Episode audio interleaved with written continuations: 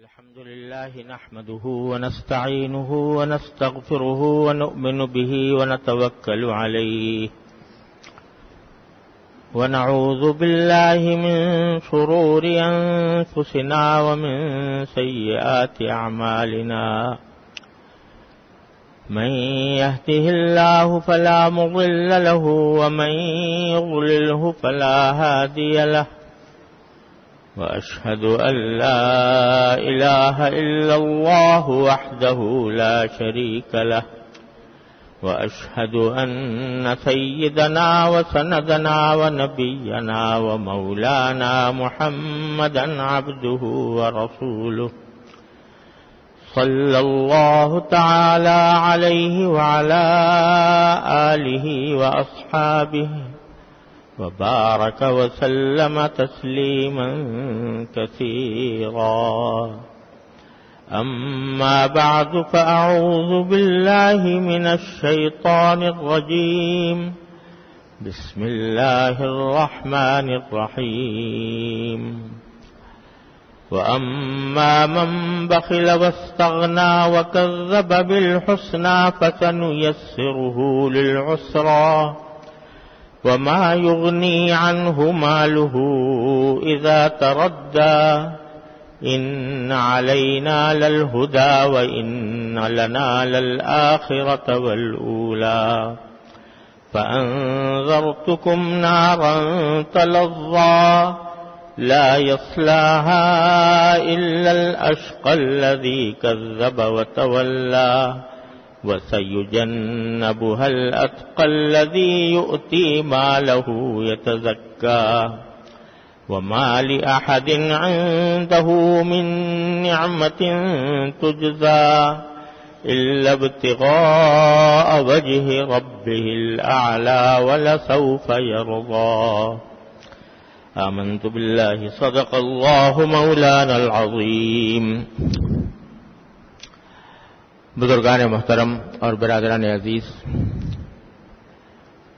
یہ سورت اللیل کی آیات ہیں جو میں نے آپ کے سامنے تلاوت کی ہیں۔ جیسا کہ پہلے عرض کر چکا ہوں، اس صورت میں اللہ تبارک و تعالی نے انسانوں کی دو قسموں کو بیان فرمایا ہے۔ ایک قسم وہ ہے جس کی نمائندگی حضرت صدیق اکبر رضی اللہ تعالیٰ عنہ کرتے تھے اور جس کے اوصاف یہ بیان فرمائے گئے ہیں کہ وہ اللہ تعالیٰ کے راستے میں اپنے مال کو خرچ کرتے ہیں تقوا سے کام لیتے ہیں اور آخرت کی زندگی کی تصدیق کرتے ہیں۔ ان کا انجام اللہ تبارک و تعالیٰ نے یہ بتایا کہ ہم ان کے لیے جنت کا راستہ آسان کر دیں گے۔ اور یہ آیات جو میں نے ابھی تلاوت کی ہیں، یہ ان انسانوں کے بارے میں ہیں جن کی نمائندگی امیہ ابن خلف کرتا تھا۔ اور اس میں فرمایا کہ جس میں یہ تین باتیں پائی جائیں، ایک یہ کہ وہ بخل کرے، دوسرا یہ کہ بے پرواہی برتے، اور تیسرا یہ کہ جنت کی نعمت، جنت کو جھٹلائے تو پھر اس کا انجام یہ ہوتا ہے کہ ہم اس کے لیے دوزخ کا راستہ آسان فرما دیتے ہیں۔ تو تین صفات بیان فرمائی گئی ہیں جس کے نتیجے میں دوزخ کا راستہ آسان اللہ بچائے ہو جاتا ہے۔ ان میں سے ایک صفت بخل تھی جس کی کچھ تفصیل میں نے پچھلے بیانات میں عرض کی ہے۔ دوسری صفت جو بیان فرمائی وہ یہ کہ بے نیازی، بے پرواہی استغنا یعنی بے پرواہی کے ساتھ زندگی گزار رہا ہے۔ یہ استغنا یا بے پرواہی اس کو اللہ تعالیٰ نے تقوا کے مقابل ذکر فرمایا ہے۔ وہاں صدیق اکبر رضی اللہ عنہ اور ان کے جیسے افراد کے لیے فرمایا تھا، آقا و تقا و صدقہ بالحسنہ۔ دیتے ہیں، اللہ تعالیٰ کے راستے میں، اس کے مقابلے میں ہے یہاں بہل کرنے والا۔ وہاں فرمایا تھا وہ تقوی اختیار کرتے ہیں، اس کے مقابلے میں فرمایا استغنا کرتے ہیں۔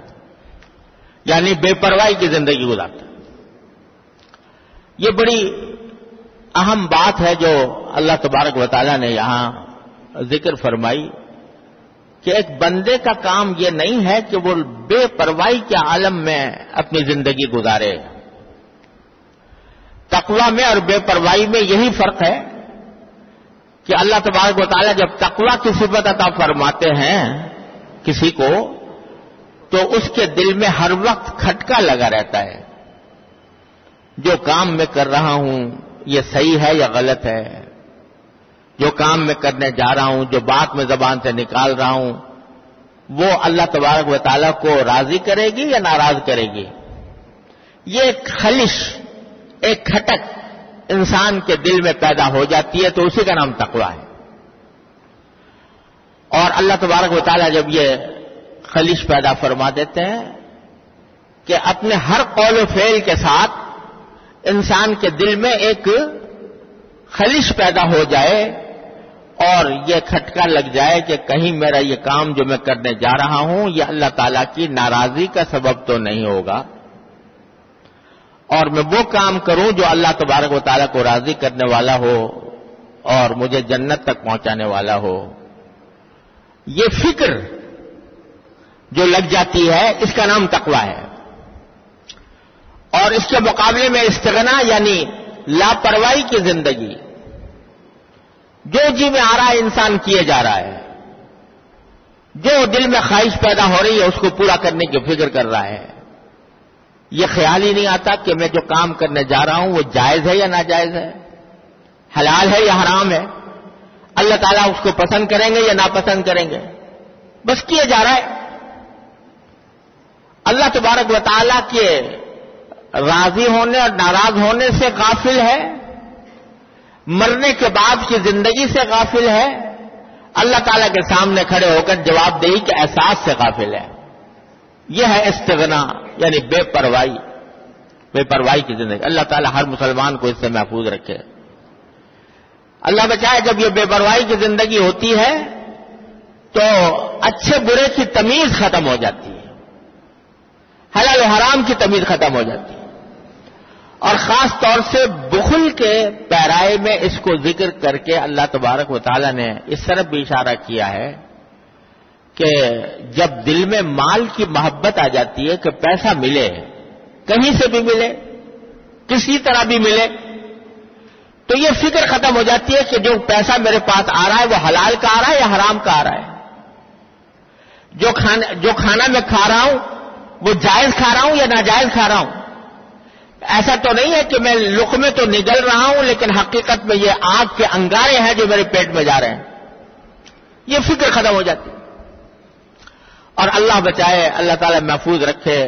میں سمجھتا ہوں کہ ہمارے معاشرے کا اس وقت سب سے بڑا مسئلہ یہ ہے کہ حلال و حرام کی فکر خاص طور سے روپے پیسے کے معاملے میں ہے، حرام و حلال کی فکر مٹ گئی ہے دلوں سے۔ جس طرح بھی پیسہ آئے، آدمی اس کو بٹورنے کی فکر میں ہے۔ رشوت سے ملے، سود سے ملے حرام خوری سے ملے، جھوٹ بول کر ملے، دھوکہ دے کر ملے، کسی طرح ملے، پیسہ آنا چاہیے۔ یہ حرام خوری ہے جس نے ہمارے پورے معاشرے کو گھول کی طرح چاٹا ہوا ہے۔ جس کو جہاں موقع ملتا ہے، وہ پیسہ بٹورنے کی فکر میں ہے۔ یہ بے پرواہی کی وہ بات جس کو اللہ تبارک ہوتا ہے ہم بخیرا وسطنا بخل سے کام لے رہا ہے اور لاپرواہی کی زندگی گزار رہا ہے کہ جو جس طرح سے بھی مل جائے بس میں، اس کو لے لوں۔ اللہ تعالی محفوظ رکھے۔ میرے ایک عزیز تھے، ہیں اب بھی تو ان کو، انہوں نے کئی انعامی بانڈ خرید رکھے تھے۔ انعامی بانڈ جس کے اوپر انعام ملتا ہے۔ وہ سودی انعام ہوتا ہے۔ اتفاق سے ان کا انعام نکل آیا پچیس ہزار روپے۔ اس زمانے کی بات ہے جب پچیس ہزار روپے کی بھی بڑی پچیس لاکھ کے برابر ہوا کرتے تھے۔ ان کو بیچاروں کو پتا نہیں تھا کہ ناجائز ہے، سود ہے، حرام ہے۔ تو میں نے ان سے ذکر کیا کہ بھائی، انہوں نے بتایا کہ میرے پیسے نکل آئے میں کیا؟ تو میں نے بتایا کہ وہ، بھائی، یہ تو سود ہے، حرام ہے اور آپ کے لیے لینا جائز نہیں ہے۔ تو انہیں کہا، کیا کروں؟ میں نے کہا، آپ اس کو غریبوں کو صدقہ کر دیں۔ غریب لوگوں کو صدقہ کر دیں۔ وہ فوراً تیار ہو گئے۔ اس لیے کہ جب انہوں نے سنا کہ حرام ہے، تو الحمدللہ ان کے دل میں حرام کی شناخت اور قباہت موجود تھی۔ وہ اپنے آمدنی میں، اپنے کھانے میں، اپنے استعمال میں وہ کسی حرام کو شامل نہیں کرنا چاہتے تھے، فوراً راضی ہو گئے، کہا کہ میں اس کو صدقہ کر ایک صاحب بیٹھے ہوئے تھے، ان کے برابر میں۔ انہوں نے بہت لپک کر کہا کہ بھائی، اگر آپ خود استعمال نہیں کرتے، مجھے دے دیجیے میں استعمال کر لوں گا، میں کھا لوں۔ حالانکہ بڑے کھاتے پیتے اور اچھے آمدنی والے آدمی تھے، لیکن کہا کہ مجھے دے دیں۔ کیوں؟ اس لیے کہ ان کے دل میں وہ فکر نہیں تھی۔ پیسہ تھا مطلوب، پیسہ آنا چاہیے۔ کہیں سے آئے؟ پچیس ہزار کی رقم آ رہی ہے۔ تو بہت بڑی گویا جنت مل رہی ہے۔ اس واسطے ان کو فکر نہیں تھی وہ لینے کی۔ کہا کہ آپ کسی، آپ آ کر خود ہی لیتے، مجھے دے دے، میں میں لے لوں۔ گا ارے باللہ۔ یہ فکر ہے جو ہمارے معاشرے کے اندر پھیلی ہوئی ہے۔ دفتروں کے میں جا کے دیکھو، سرکاری محکموں کے دفتروں میں۔ کس طرح رشوت ستانی کا بازار گرم ہے؟ کوئی آدمی اگر اپنا کام کرانا چاہے تو جب تک محکمے کے افسروں کی جیب گرم نہ کرے، اس وقت تک اس کا کام نہیں ہوتا۔ چکر کٹوائے جائیں گے۔ طرح طرح کے مسائل کھڑے کیے جائیں گے۔ کیوں؟ تاکہ جب تک یہ مجھے رشوت دے گا تو پھر میں اس کا کام کروں گا۔ اور یہ بات نگاہوں سے اوجھل ہے۔ دل میں کبھی خیال بھی نہیں آتا کہ نبی کریم سرور عالم صلی اللہ علیہ وسلم فرمایا تھا کہ ہر راشی و مرتشی کیا ہوا پھرنا کہ رشوت دینے والا اور رشوت لینے والا دونوں جہنم میں جانے والے ہیں۔ یہ سرکار دو عالم صلی اللہ علیہ وسلم کا ارشاد۔ شاید ہر مسلمان کو پتا ہوگا۔ لیکن جب عملی زندگی کا وقت آتا ہے تو اس کی فکر ختم ہو جاتی ہے۔ اور حرام آمدنی، حرام طریقے سے روپیہ بٹورنا، حرام طریقے سے روپیہ حاصل کرنا، اس سے اپنی جائیدادیں بنانا، اس سے اپنا کھانا کھانا، یہ شیر مادر بنا لیا گیا ہے۔ اور یہ ہے استغنا، جس کا قرآن ذکر کر رہا ہے کہ لاپرواہی، کوئی پرواہ نہیں ہے۔ پیسہ کہاں سے آ رہا ہے؟ کس طرح آ رہا ہے؟ حلال آ رہا ہے، حرام آ رہا ہے؟ کوئی فکر نہیں، استغنا۔ اور پھر آگے فرمائے وقت زبا بالحسنہ یعنی جو جنت کی نعمتوں کو جھٹلائے وہاں کہا تھا سدا قبل حسنا جنت کی نعمتوں کی تصدیق کرے، اس کو سچا جانے۔ اور یہاں کہا کہ جنت کی نعمتوں کو جھٹلائے اور جنت کی نعمتوں کو جھٹلانے کے ایک معنی تو یہ ہے، اللہ بچائے جو کافر جھٹلاتے ہیں کہ کہتے ہیں کہ بھئی آخرت کا کوئی وجود نہیں انہیں اللہ حیات دنیا نموت و نحیا۔ ہماری بس یہی زندگی ہے، اسی میں ہم جیتے ہیں، اسی میں مرتے ہیں، کوئی دوسری زندگی آنے والی نہیں ہے۔ الیاز بلّہ دہری قسم کے لوگ جو زبان سے بھی جھٹلاتے ہیں، کہتے ہیں کہ نہیں آئے گی قیامت۔ اور نہیں آئے گا، آخرت کی کوئی حقیقت نہیں، جنت و جہنم کی کوئی حقیقت نہیں۔ الیاز بلّہ وہ تو کافی ہی ہیں سرے سے۔ لیکن ایک تکذیب یا جھٹلانا زبان سے ہوتا ہے جو کافر لوگ کرتے ہیں، اور ایک جھٹلانا عمل سے ہوتا ہے۔ عمل سے ہونے کے معنی کیا؟ کہ زبان سے تو اقرار کر لیا۔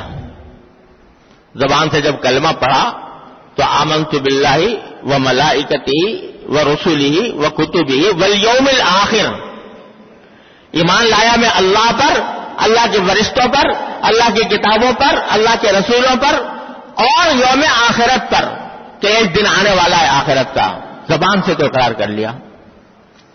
لیکن عملی زندگی اس طرح گزر رہی ہے جو استغنا کا لازمی نتیجہ ہے۔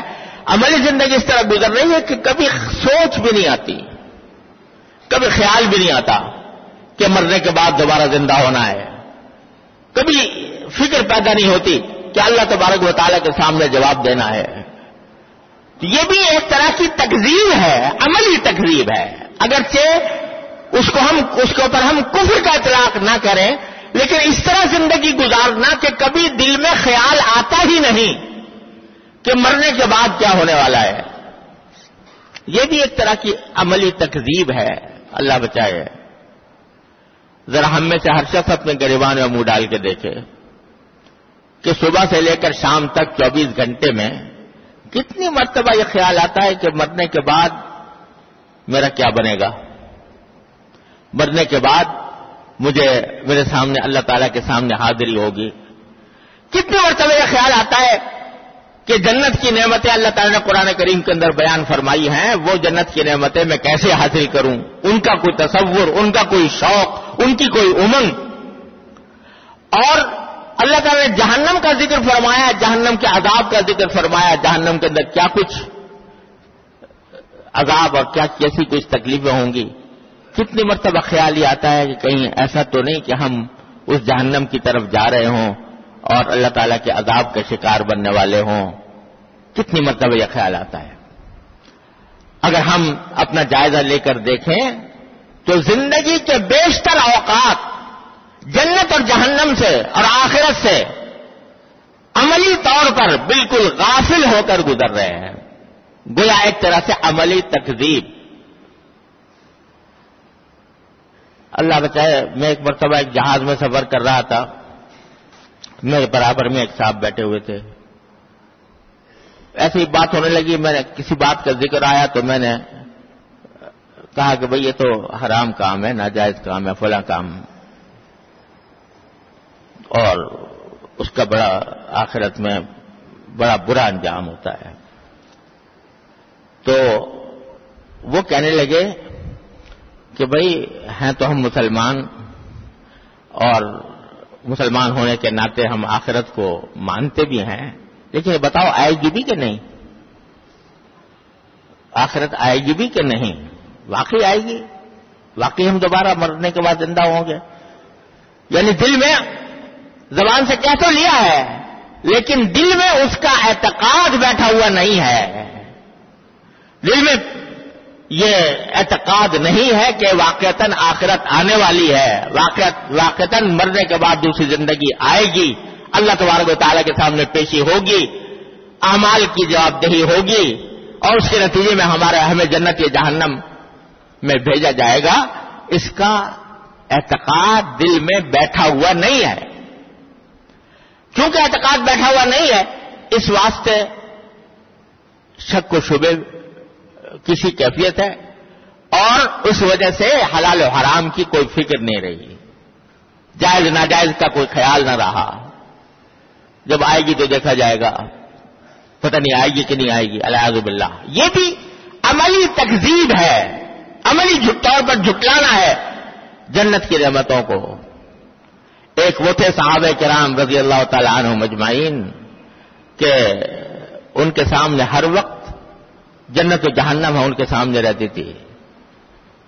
جہاد جہاد ہو رہا ہے اور اس میں جان کی بازی لگی ہوئی ہے۔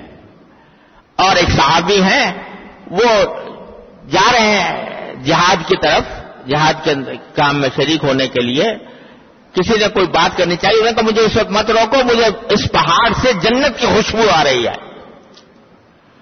تو وہ اس طرح جن، جنت اور جہنم پر، آخرت کی زندگی پر اس طرح کا یقین کہ جیسے اپنی آنکھوں سے دیکھ رہے ہوں۔ یہ ہوتا تھا۔ سینے میں زخم لگا، نیزے کا، خون کا فوارہ ابلا اور زبان پر یہ جملہ آ رہا ہے کہ فیس تو رب کعبہ رب کعبہ کے قسم میں کامیاب ہو گیا کہ مجھے شہادت کی موت نصیب ہو گئی۔ اللہ تعالیٰ کیا پہنچ گیا۔ کیا مجھے جنت ملے گی؟ تو یہ یقین، یہ اعتقاد جو دل میں بیٹھا ہوا ہو، وہ ہے جو انسان کو گناہوں سے روکتا ہے، جو حلال حرام کی تمیز پیدا کرتا ہے، جو دوسروں کے حقوق پر ڈاکے ڈالنے سے روکتا ہے۔ جو کسی شخص کو تکلیف پہنچانے سے روکتا ہے، یہ اعتقاد۔ اگر یہ نہ ہو تو کس بالحسنہ۔ وہ اس جنت کی تکزیب کر رہا ہے، اس کو جٹلا رہا ہے۔ یا زبان سے جٹلا رہا ہے، اگر زبان سے نہیں جٹلا رہا تو کم از کم اپنے عمل سے جٹلا رہا ہے۔ تو کہتے ہیں، فسن یس اس کا انجام یہ ہے کہ جب اس طرح کی بے پرواہی کی زندگی گزار رہے ہو، حلال حرام کی فکر نہیں، جنت و جہنم کا خیال نہیں تو پھر ہم بھی تمہارے لیے وہی راستہ آسان کر دیں گے جو تم نے اختیار کیا یعنی دو رخ میں جانے والا راستہ۔ اس کو ہم تمہارے لیے آسان کر دیں گے۔ کیا مانا اس کے آسان کرنے کے؟ کہ دل میں خیالات بھی خراب آئیں گے۔ دل میں ارادے بھی گناہ کے پیدا ہوں گے۔ خواہشات بھی ناجائز امور کی پیدا ہوں گی۔ اور چونکہ تم نے اپنے آپ کو خواہشات کے بہاؤ پر چھوڑ رکھا ہے آزاد، اس لیے پھر کوئی روک تمہارے اوپر ہوگی نہیں۔ اور تمہاری خواہشات تمہیں دھیرے دھیرے کھینچ کھینچ کر جہنم کی طرف لے جائیں گی فصل نہیں اسرا اللہ تعالیٰ ہر مسلمان کی سیوا تو بخل کرے۔ مال کی محبت اس کو اللہ تعالیٰ کے احکام سے پر عمل کرنے سے روک رہی ہے اور بے پرواہی کی زندگی گزارے۔ حلال و حرام جائز و ناجائز سے بے فکر ہو کر زندگی گزارے۔ اور جنت کی نعمتوں کی تقزیم کرے۔ تو اللہ تبارک و تعالیٰ اس کے لیے جہنم کا راستہ آسان کر دیں گے، پھر اس کو وہی اچھا لگے گا۔ گناہ ہی اچھا لگے گا۔ ناجائز کام ہی اچھے لگیں گے۔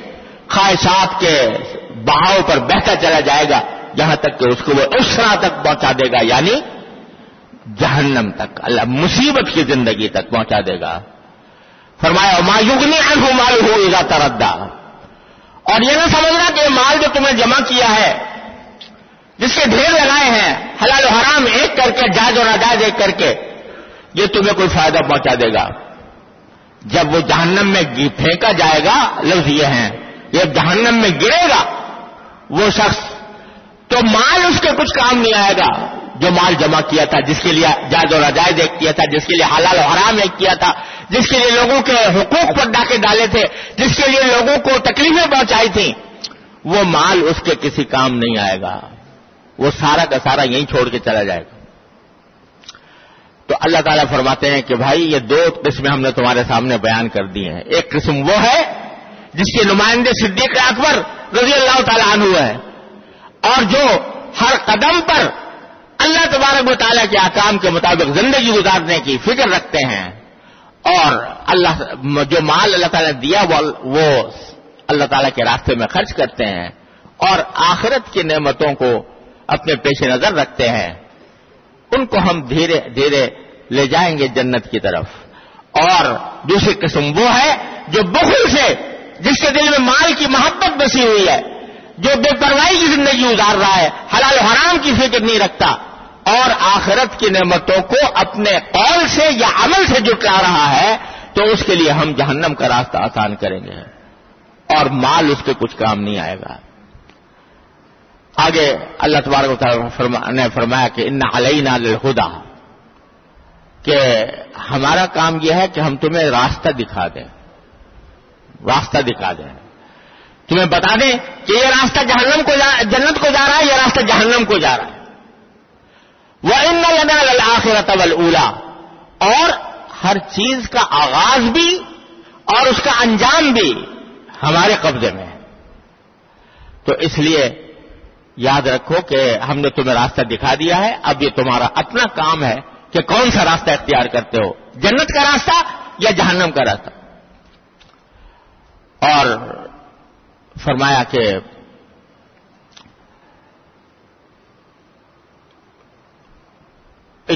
آخر انضر چکم نارن تلوا میں نے تم کو ڈرا دیا ہے آگاہ کر دیا ہے، خبردار کر دیا ہے۔ ایک ایسی آگ سے جو بھڑک رہی ہے۔ لا اسلحہ الاشقا۔ اس میں داخل وہی ہوگا جو بدبخت ہوگا۔ بدبخت ہوگا جس نے اپنی زندگی بے پرواہی کے عالم میں گزاری ہوگی۔ اور لذی کردر و جس نے جھٹلایا ہوگا۔ اللہ تعالیٰ کی نعمتوں کو، اللہ کے رسولوں کو، اللہ کے انبیاء کو۔ وہ اور وہ طلّہ جس نے پیٹ پھیری ہوگی یعنی بے پرواہی کے عالم میں کہ حلال و حرام کیا ہوتا ہے، اللہ تعالیٰ کی رضا ناراضگی کیا ہوتی ہے؟ پیٹ پھیر کے چلا گیا۔ وہ داخل ہوگا اس کے اندر۔ اور وسیجن بحل اطقا اور اس سے دور رکھا جائے گا۔ اس وقت اس شخص کو جس کی دل میں تقوا ہے۔ اشارہ صدیق اکبر الطانوں کی طرف۔ حالانکہ الدی یوتی مالہ یہ تزکا جو اپنا مال دیتا ہے اللہ تعالیٰ کی خوشنودی کے لیے، اپنے آپ کو پاک صاف کرنے کے لیے۔ وہ مال یادن اندہ من نعمت تجلا جبکہ کسی کا احسان نہیں تھا اس کے اوپر جس کو وہ بدلہ دیتا۔ ایک تو یہ ہوتا ہے نا، کسی نے احسان کر رکھا ہے، اس کے بدلے میں آپ اس کو کچھ دیں۔ تو فرمایا کہ نہیں، اس کے اوپر کوئی احسان نہیں تھا کسی کا کہ جس کا بدلہ وہ دے رہا ہو، وہ تو محض اللہ تعالیٰ کی رضا کے لیے۔ دیتا ہے جو کچھ دیتا ہے۔ ہماری حاضر اندہ منعمت جزا البتغاء وجہ رب اعلی مگر جو کچھ دے رہا ہے وہ اللہ تعالیٰ کے اپنے پروردگار اعلی کے خوشنودی کے لیے دے رہا ہے۔ اس کا انجام بتا دیا وجہ سعف یغا خوب اچھی طرح سمجھ لو، وہ خوش ہو جائے گا۔ وہ خوش ہو جائے گا۔ یعنی ہم اتنا دیں گے اتنی نعمتوں سے نوازیں گے۔ کہ وہ وہاں پر خوش ہو جائے گا۔ اللہ تبارک و تعالیٰ نے پہلے سے اس کا اعلان فرما دیا۔ اللہ تبارک و تعالیٰ اپنے فضل و کرم سے، اپنے رحمت سے، ہم ان دونوں قسموں میں سے اللہ تعالیٰ پہلی قسم میں داخل فرمائے اور دوسری قسم میں داخل ہونے سے ہماری حفاظت فرمائے۔ واخر دعوانا الحمد للہ